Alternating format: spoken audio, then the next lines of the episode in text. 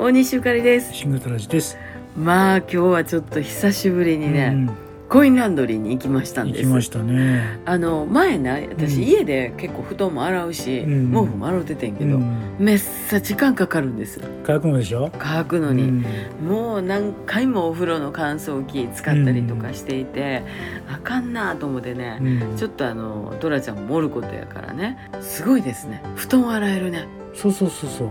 あん。の自分はね一回経験があるんでね、え捨てようと思った布団をねえはい。試しに洗ったらねすっごい綺麗になったね。皆さんご存知やと思いますけど、やっぱり今時の羽毛布団とかは、うん。コインランドリー行ったらうん。安く洗えて綺麗になるっていうのはちょっとぜひぜひこれは私もほんまちょっと盲点でした、うん。あの自分で全部始末して自分でせなあかんと思ってたけれども、まあ、最終的にはクリーニングが持っていこう思ってたのが、コインランドリーでこんなスッとするんやわみたいな。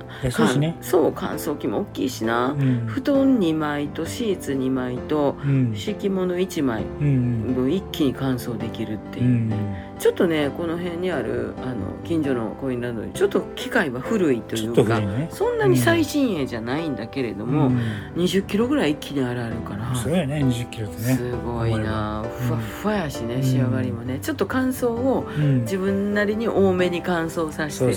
カラカラにさして、うん。まあたわいもない話なんですけどね、うん。布団とかがね綺麗になってね、うんなんか干したてっていうか洗いたてとかやっぱり好きやから洗濯とかも、今日はほんまにあの気持ちよく、うんあのお布団に入るのが楽しみな。気持ちになりました、布団の丸洗いはどうぞ。